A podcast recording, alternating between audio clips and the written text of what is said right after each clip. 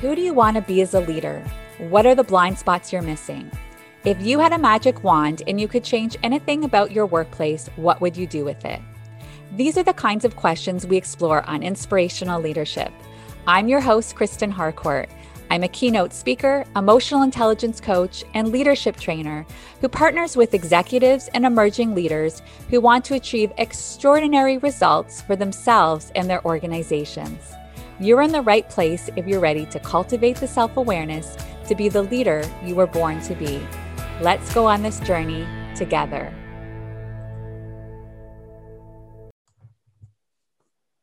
Welcome to Inspirational Leadership. My name is Kristen Harcourt, and I'm your host.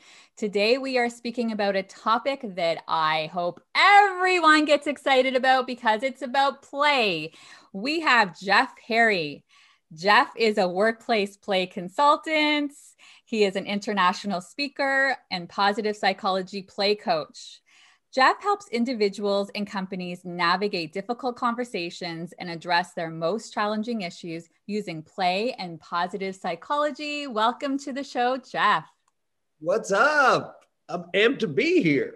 Uh, if if people could see, so I, there's going to be some seeing this on video, some that we'll be hearing on audio. There was some good playful action happening from Jeff as I was introducing him. So, Jeff, as a starting point, what got you into this work? Sure, I'll go through the Batman origin story, but I'll be I'll be brief with my origin. So, do you remember the movie Big with Tom Hanks? I do. I love it. I always think of that Toy Story and playing on the music. Right, dancing on that piano. So he danced on the piano, and then that that uh, CEO offered him a job to play with toys for a living. And I saw that in third grade, and I was like, "You can do that? That is a job." so I went down to FAO Schwarz in third grade and started dancing on a piano, and no CEO offered me a job. I was very disappointed. So I went home and started writing toy companies and I just didn't stop. Like I didn't stop for like 15 years. Like I was spamming before spam was a thing. Like it was it was ridiculous. And then I eventually got in the toy industry.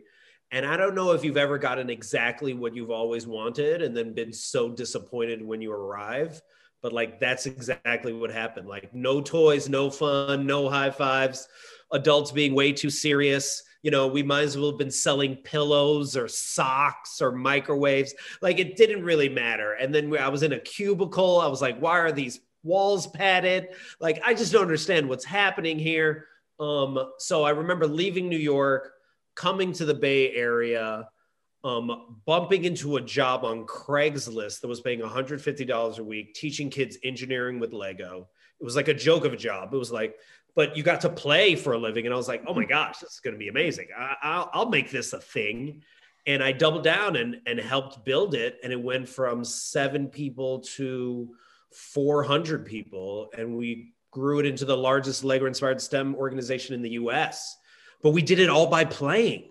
Like we had no idea what we were doing, no business plan ever pick cities we thought were fun, pick people we thought were fun, and just messed around, just experimented, failed miserably, and then would try something else. And we got so big at one point that we were teaching 100,000 kids a year that we got the attention of Silicon Valley, Facebook, Google, Adobe, all of those, you know, organizations.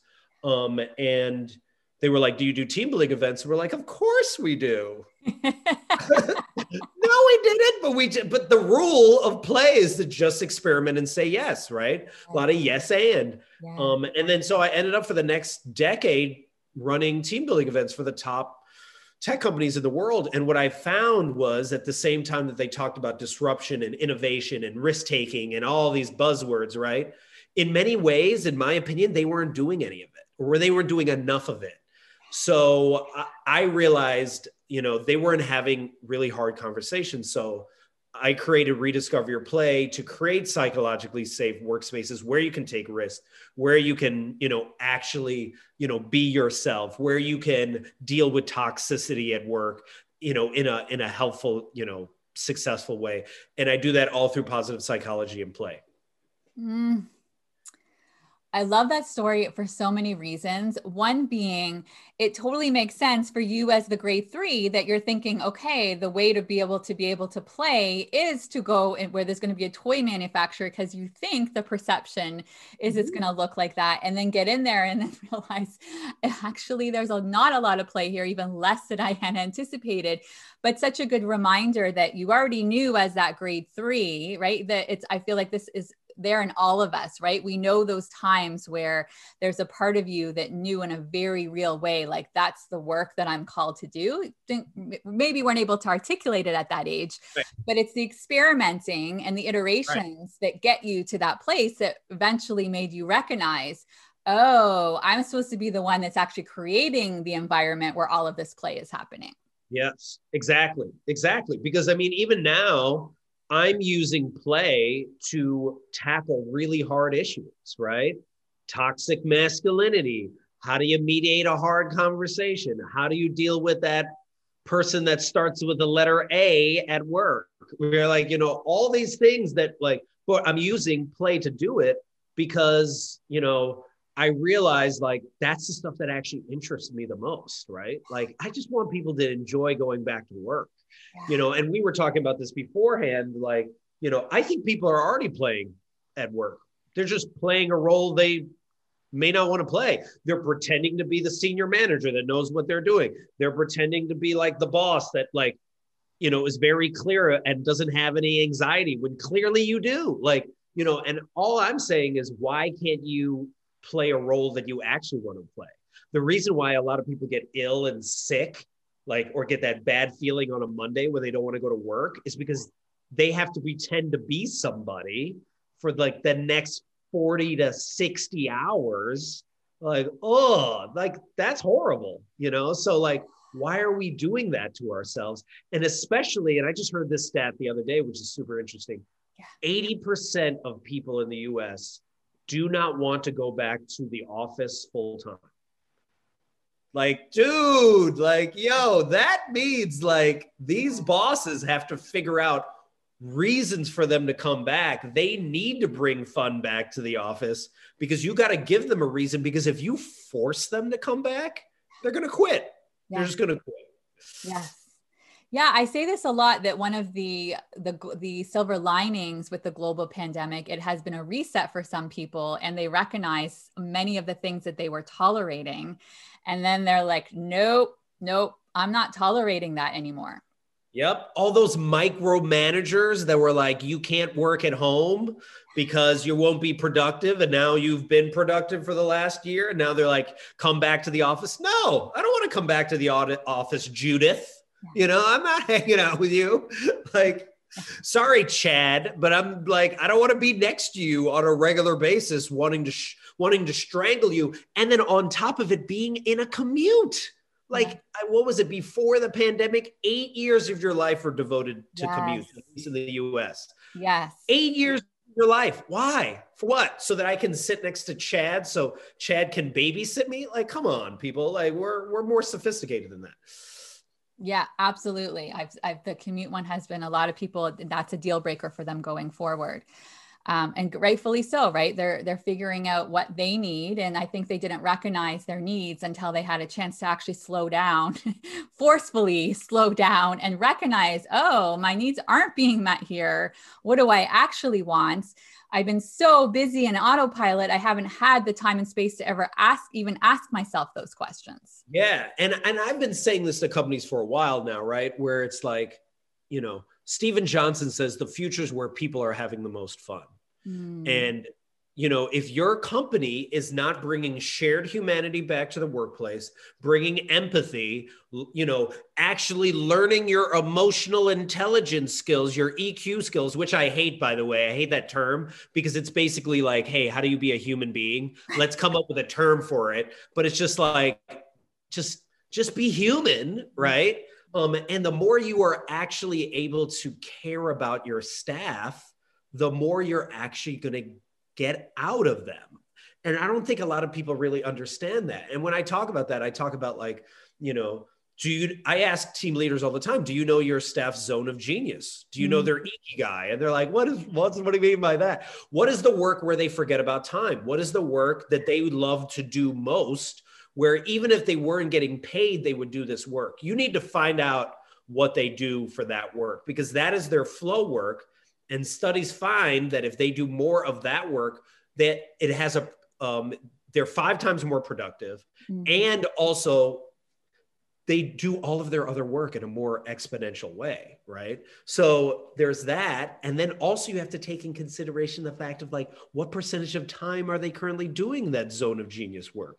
Is it only 10%? Fifth, like find out and be like, how can I increase it by five or 10%? Because it's probably also going to help your bottom line when they're like, Well, I love talking to clients. What do you do right now? Oh, you only talk to them 10% of the time. If we could double that, which is only like a couple hours a week, they'll be happier. They're more likely to stay. They're more likely to be productive. They're more likely to invite other people to come because they'll be like, Hey, my boss is really cares about my work. You should also come and work for us. But right now, people are doing the opposite and being like, let's just tell them what they need to do and not really think about like individualizing, you know, how they, how you manage your staff. Well, what I love there is, first of all, it's a co creation, right? So that individual and the leader are working together. What also is um, popping up for me as you were saying that, and I feel like that's where I've noticed a lot of shifts, is that leader themselves are also going on that journey because a lot of times they're not doing the work that's in flow. So if they start to do more of that for themselves, then they recognize, oh my gosh, this is so powerful. Then it's even easier for them to be able to um, really get not on an intellectual level, but on a uh, they're they're able to get I want to say heart, but on a on a yeah. embodying, embodying and really understanding yeah. what that means. Yeah. And you said something that's really important because think about it bosses that hate their job then haze everyone else into hating their job, right? And like that's pre pandemic thinking, man. You try that same stuff now, Gen Zers will not tolerate this. They will bounce within like a couple months. And then if you're like, well, you know, well, you know, it's I'm sure it sounds great to like play and whatever it is, but like, are there any stats that match this? And it's just like, well, look at Google's 20% program, which they actually stopped. I don't know why, but they have this, they had this 20% program where they gave their staff a fifth of their time to pursue whatever was their curiosity as long as it helped Google, right? What came from that program?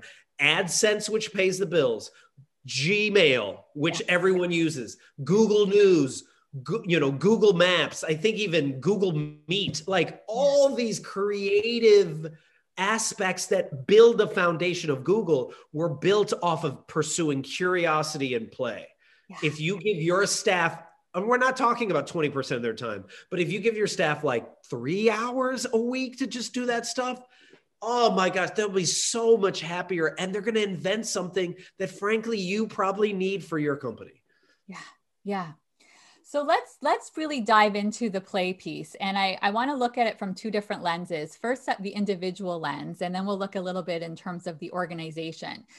So there are going to be people who are listening, and I I've had many of these clients, such endearing clients, and we eventually get them to this place where they're going to say, well, like, what do you even mean play? Like, it's been so uh-huh. long.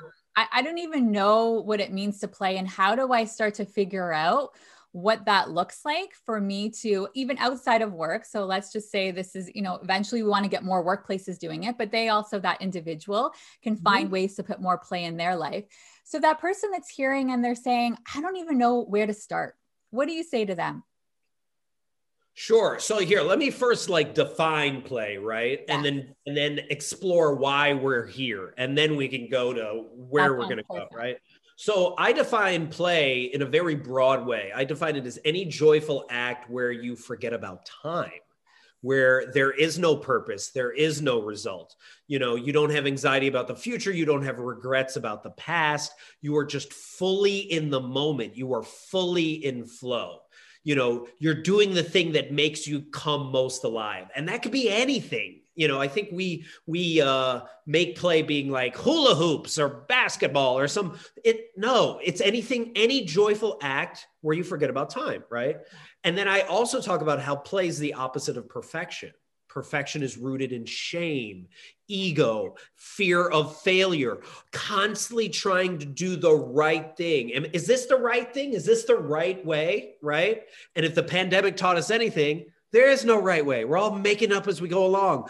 None of us know what we're doing, right? And I tell people all the time the only reason why my advice would resonate with you is because you've already told yourself the same advice. Right. That's it, right? So play, per, uh, so perfection, ego, shame, failure, play, curiosity, experimentation, willing to constantly fail, you know, fa- like almost seeing failure as just one of the processes as you get to success right? And the and the organizations that were most willing to fail in 2020 and fail you know forward as some people say right um, are the most successful because they're willing to experiment over and over again. I had a friend that worked on the mars rover you know and her main goal while it was on earth was to make it fail in every single way possible. They needed to figure out 20,000 ways in which this rover was going to fail because when they finally sent it 150 million miles to Mars,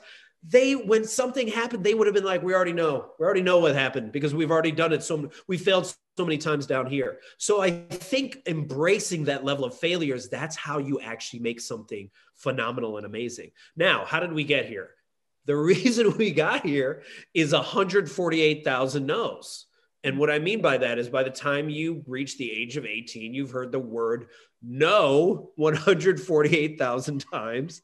And you've heard the word yes, I believe, between eight to 10,000 times, depending on who wow. raised you. Right and then you then you you know go to school where you're shut on all the time. You're told to raise your hand and ask for permission.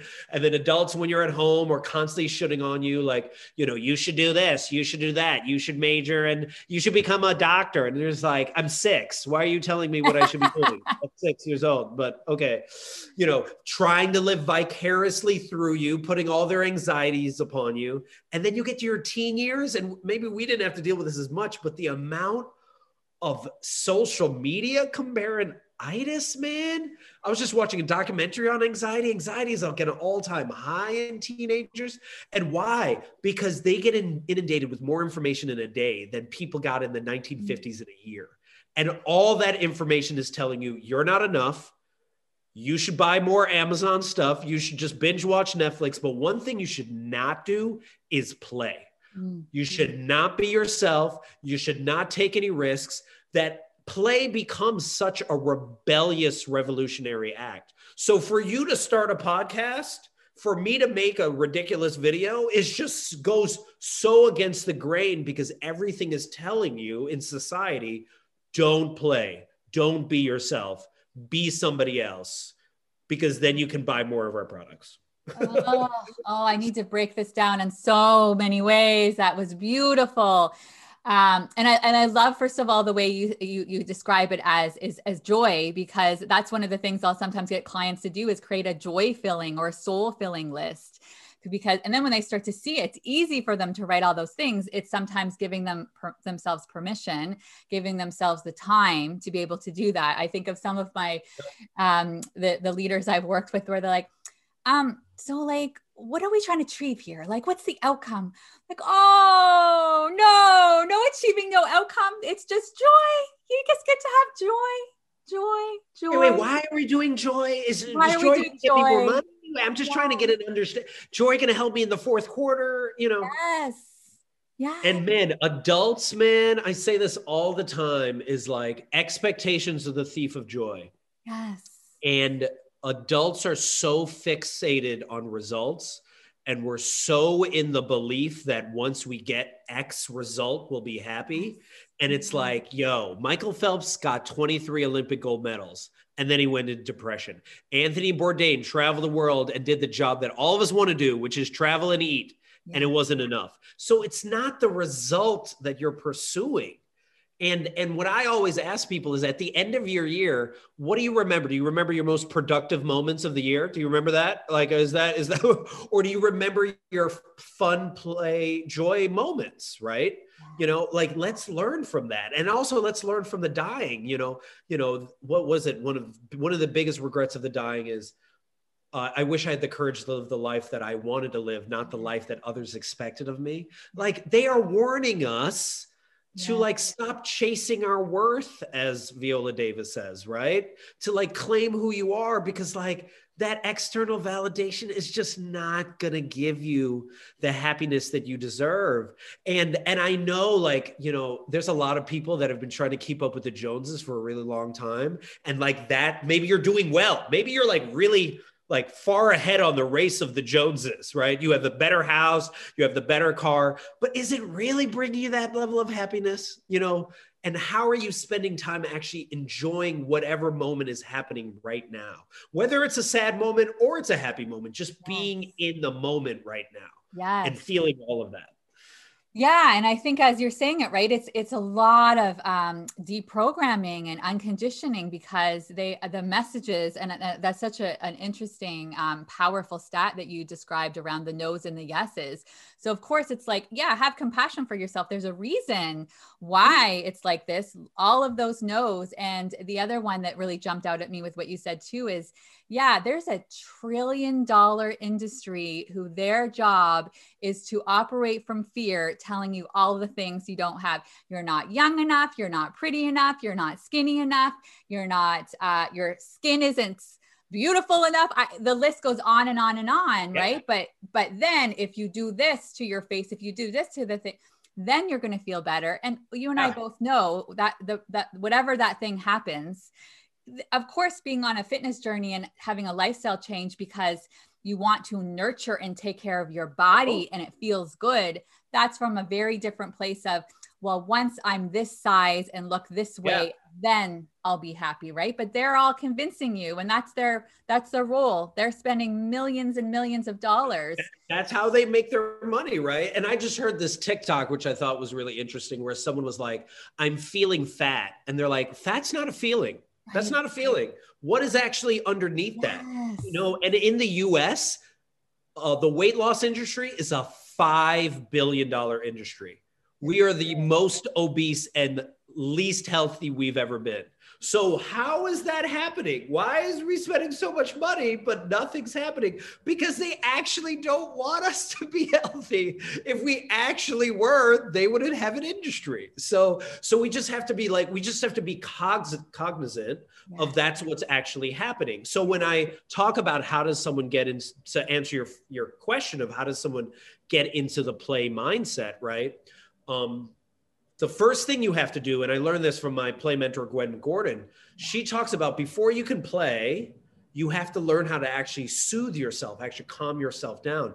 And you learn your learn how to take care of yourself. You learn your nervous system somehow partly by the person that took care of you the most. Mm. So if they had a lot of anxiety, they're passing that down to you and they they soothe themselves in unhealthy ways, they're passing that to you as well. So you have to identify are the soothing techniques I'm doing are they healthy, right? You know, uh, what did someone say recently or ask um, they said are your techniques in which the ways in which you celebrate the same ways in which you cope Mm-hmm. Like when you when mm. you are doing really well and you go shopping to celebrate, yeah. also when you are feeling really bad, do you also go shopping? We have to like explore those and and if that is like there's no judgment around it, it's more just be understanding of what is actually happening. So she's like, all right, so first identify what soothes you, right? Is that taking a shower? I have a lot of ideas when I take a shower. Is that going for a walk?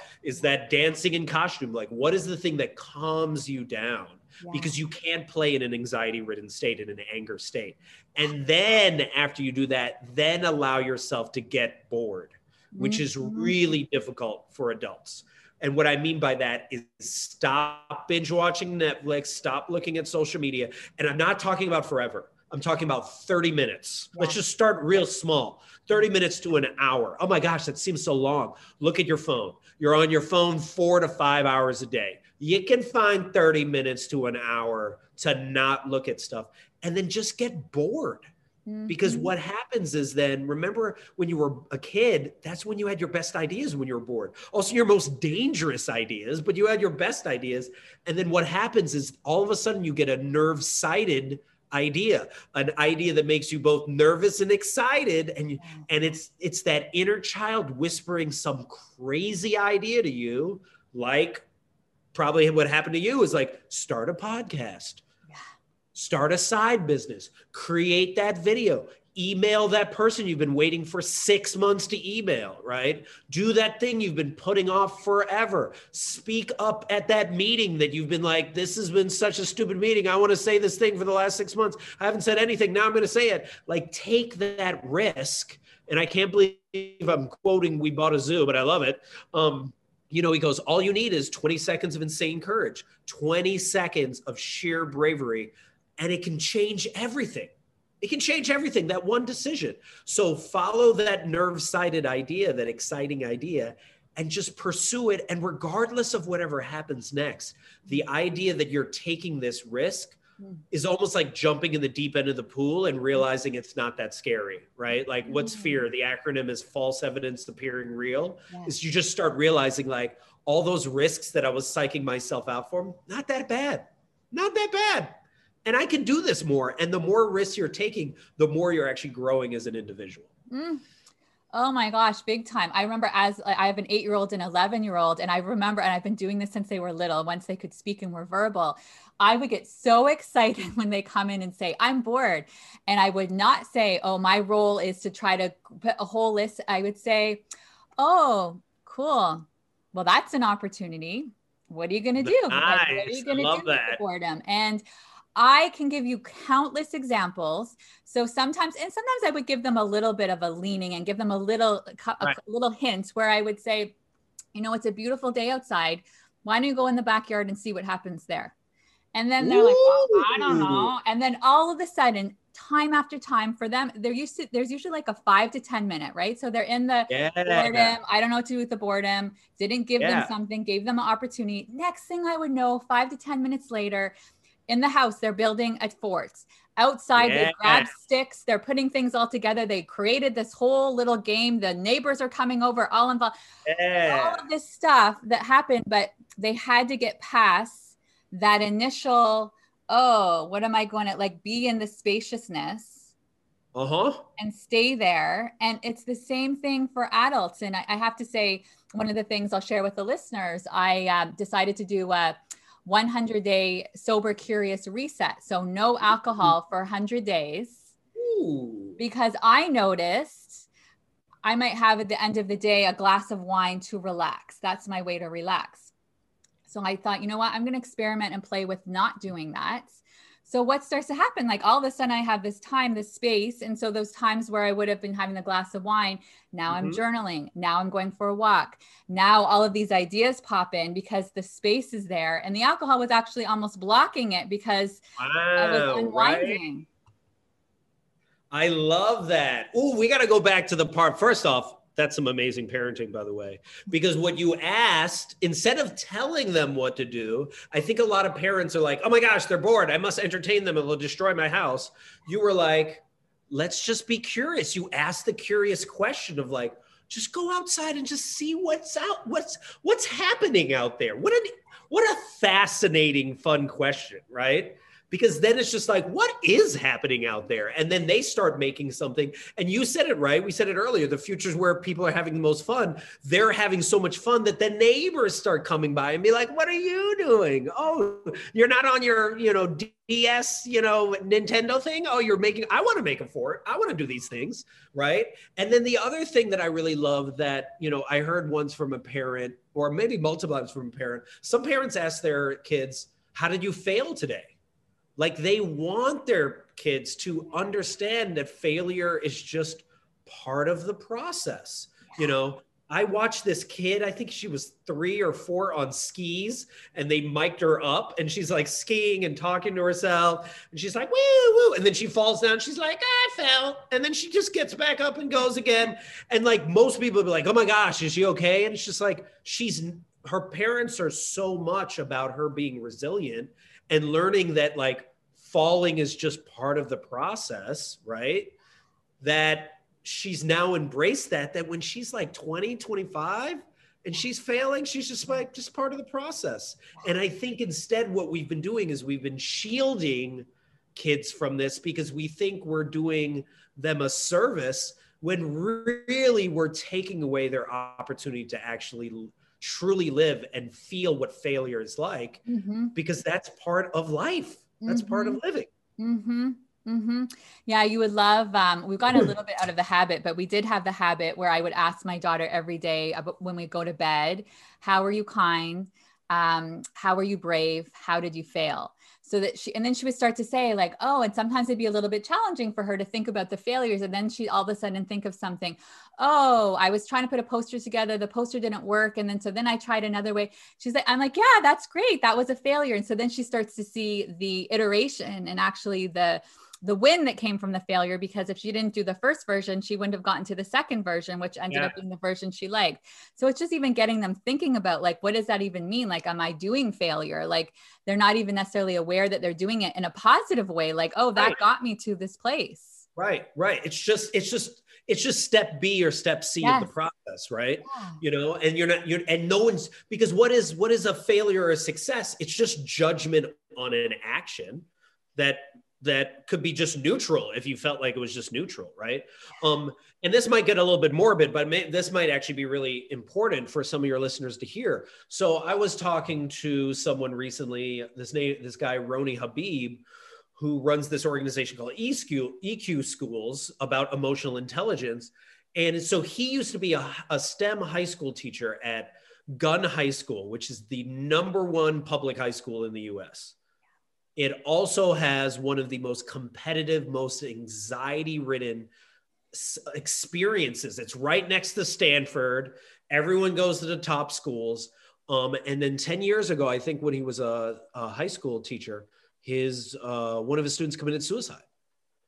And he ended up having to speak at the funeral. And he made a pact that moment to be like, I need to bring well being and emotional intelligence to not only this school, but all these schools, because at so many of these competitive high schools, the, the suicide rates are so high. And the reason why goes back to what we were saying earlier. You know, expectations are the thief of joy when you're so fixated on results. And when that that high school kid doesn't think they're going to get into Columbia or Harvard or Yale or Stanford. They think their life is over. And that's because they have not embraced failure enough throughout their life.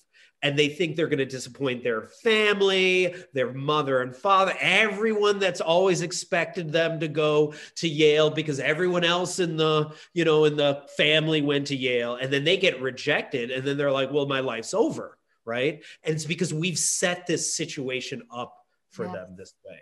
So we have to be actually more cognizant of what is actually happening. And then also Malcolm Gladwell said this, which was really interesting. If you want to go into pre-med and ensure that you actually become a doctor, don't go to Harvard because you might be the best potential doctor in like in a a regular like in a public institution but when you go to harvard you'll be at the bottom like 20% so then you'll just be like oh I, am not valuable enough so i'm just going to quit.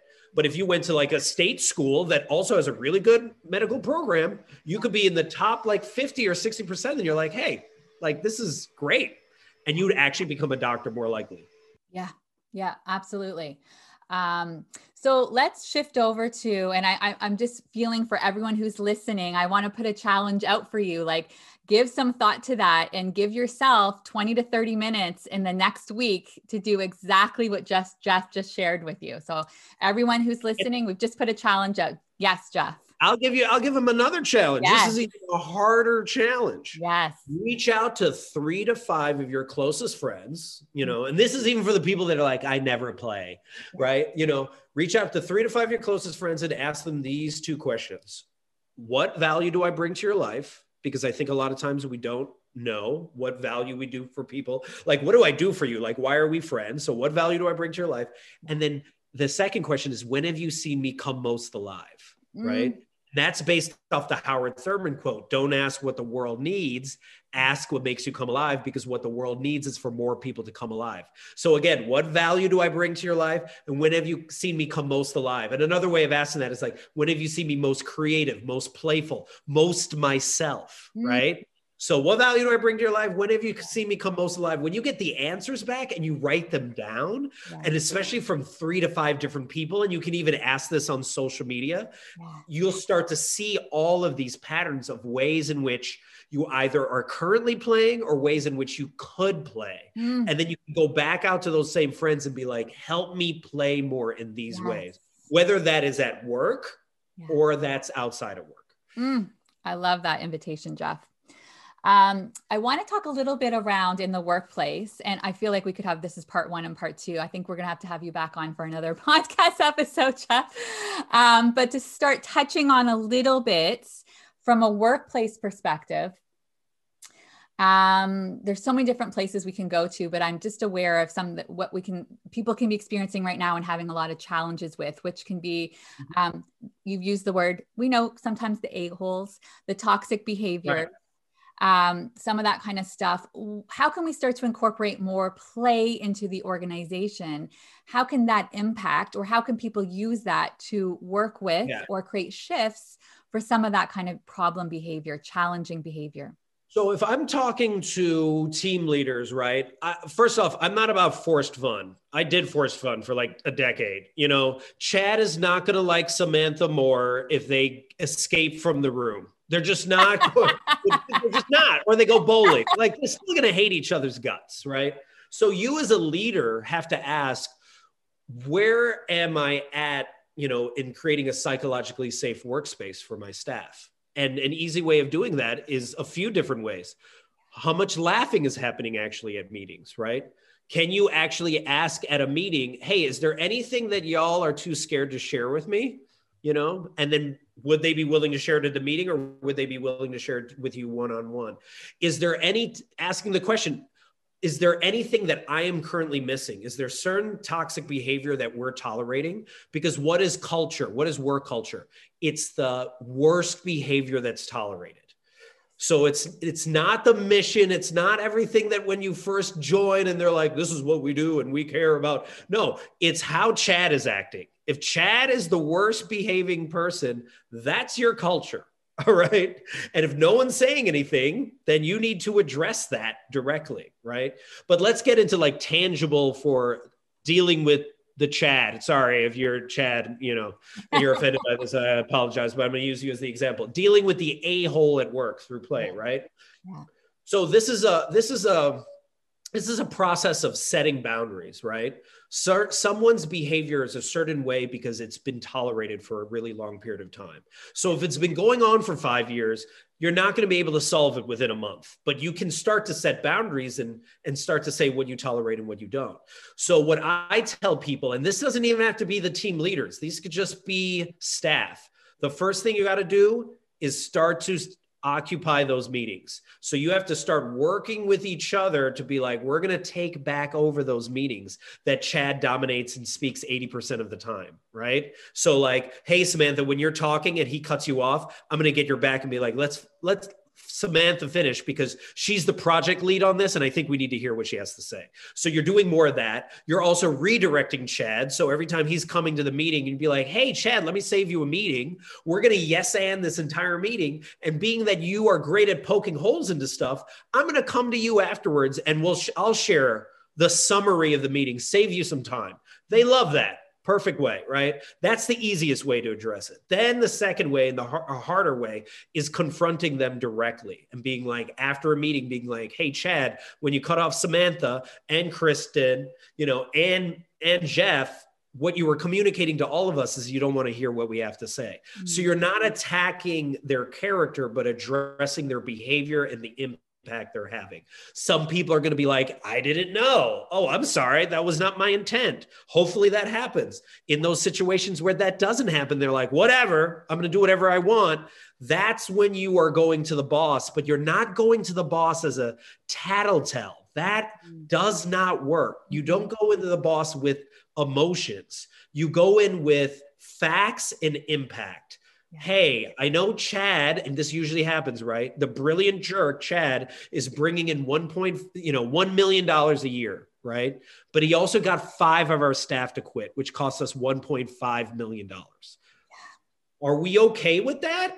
Because like SHRM did a study recently in 2019 and found that, um, what was it? Oh my gosh, I think it was 500 was it i think it was 500 like I, I got to check this. So uh, let me be careful about saying this. It's it, it was a let's just say it was in the billions. It was in the billions that were lost in the last five years by Fortune 500 companies due to toxicity at work due to turnover because of toxicity. So we're talking, and I think it was actually $500 billion a year. It was a ridiculous, uh, or in the last five years, it was a ridiculously high number. So you have to be asking that boss, like, this is the impact that it's having on the company. Is it worth having Chad? Right. And this is something I've done directly and I've let people go, and it changes the entire organization when you do because you set a totally different standard. One time we let go of a toxic person, and then we ended up letting go of four other toxic people, changed the entire trajectory of the organization. But then here's the last one, and this is the really hard one. We can go into this in another talk, but like there's the inner Chad.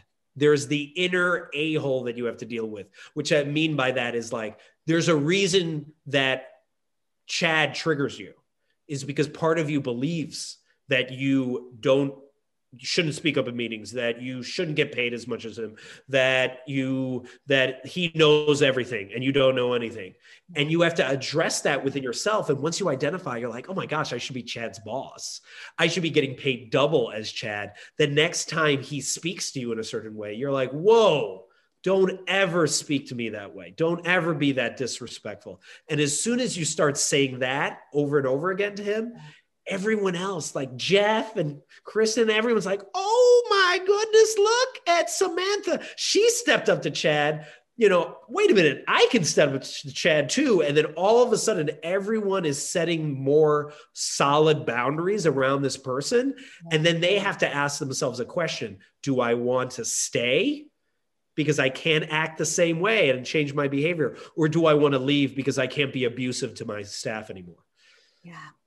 Yeah, so many great. Um, thank you for giving some really tactical ways to work with it, and and I like what you've described. Like sometimes it's that the organization just has to make the difficult. I, am going to use difficult, but it's the I, I like to say sometimes short term pain for long term gain yes uh-huh. that person previously was bringing in a million dollars and eventually you could get somebody else who's bringing a million dollars and creating a positive environment and more innovation and creativity because now that whole group is working together more effectively. So it's um, being proactive and um, but i like it because there's lots of different layers there because i've definitely experienced and coach leaders around that piece what about that personality is triggering in you because they'll say like oh that personality really grinds at me because there's been many times in the past where they haven't spoken up for themselves with that kind of personality and it's them becoming more empowered to yep. be able to own their voice and say that's not okay Yep. And Simon Sinek even talks about this. The Navy SEALs in the US will not take the brilliant jerk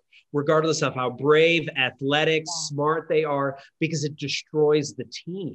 Yes. And you've even seen this in sports where teams yeah. thrive. Heck, I mean, look at the Raptors. I mean, they even thrive when they don't have a star on their team because then everyone else steps up. Yeah. And that's ultimately what you want. Psychologically safe work environments are where teams are bring in the most amount of revenue, have the least amount of turnover, and are the most productive.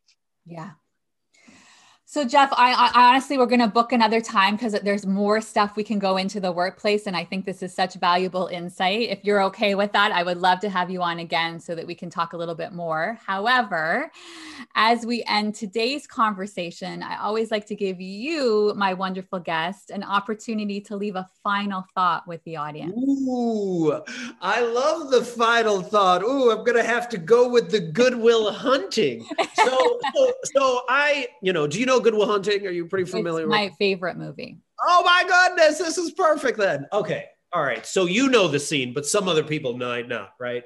So let's paint the scene. Matt, you know, the movie is about Matt Damon being a genius, right? and he can have any job he wants because you know any at any think tank and make millions of dollars a year and his best friend ben affleck is an idiot like or he's just like not a smart guy he's just a guy from southie right, and at the end of the movie matt damon is working at this construction site with ben affleck and ben's like when are you going to take one of these high paying jobs? And matt's like i'm not you know uh, we're gonna i'm gonna work construction you know we're gonna raise our kids next to each other we're gonna take them to foley field you know and that's just what we're gonna do.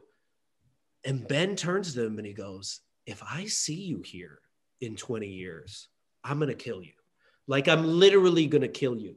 And matt's like what what i, I owe it to myself and he's like no you owe it to me because i'm gonna be here in 20 years and, and i'm okay with that but you are sitting on a winning lottery ticket and you're too scared to cash that in.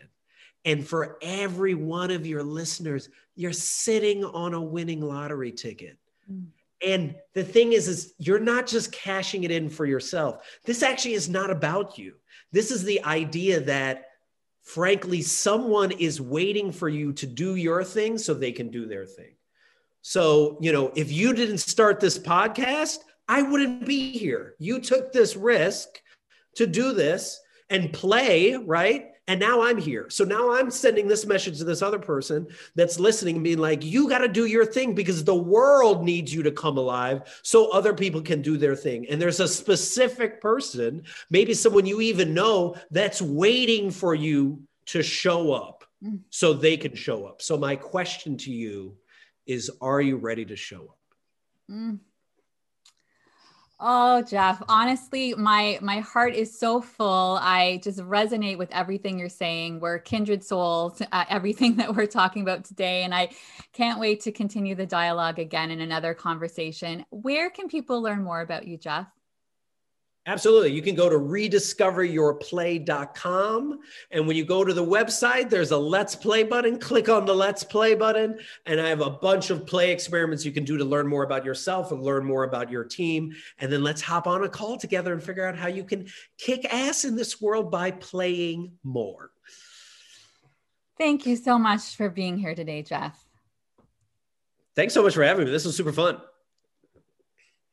Take care, everyone. Please remember that meaningful change requires space and grace. Practice self compassion and become the ripple. As you transform yourself, you transform your workplace and the people around you.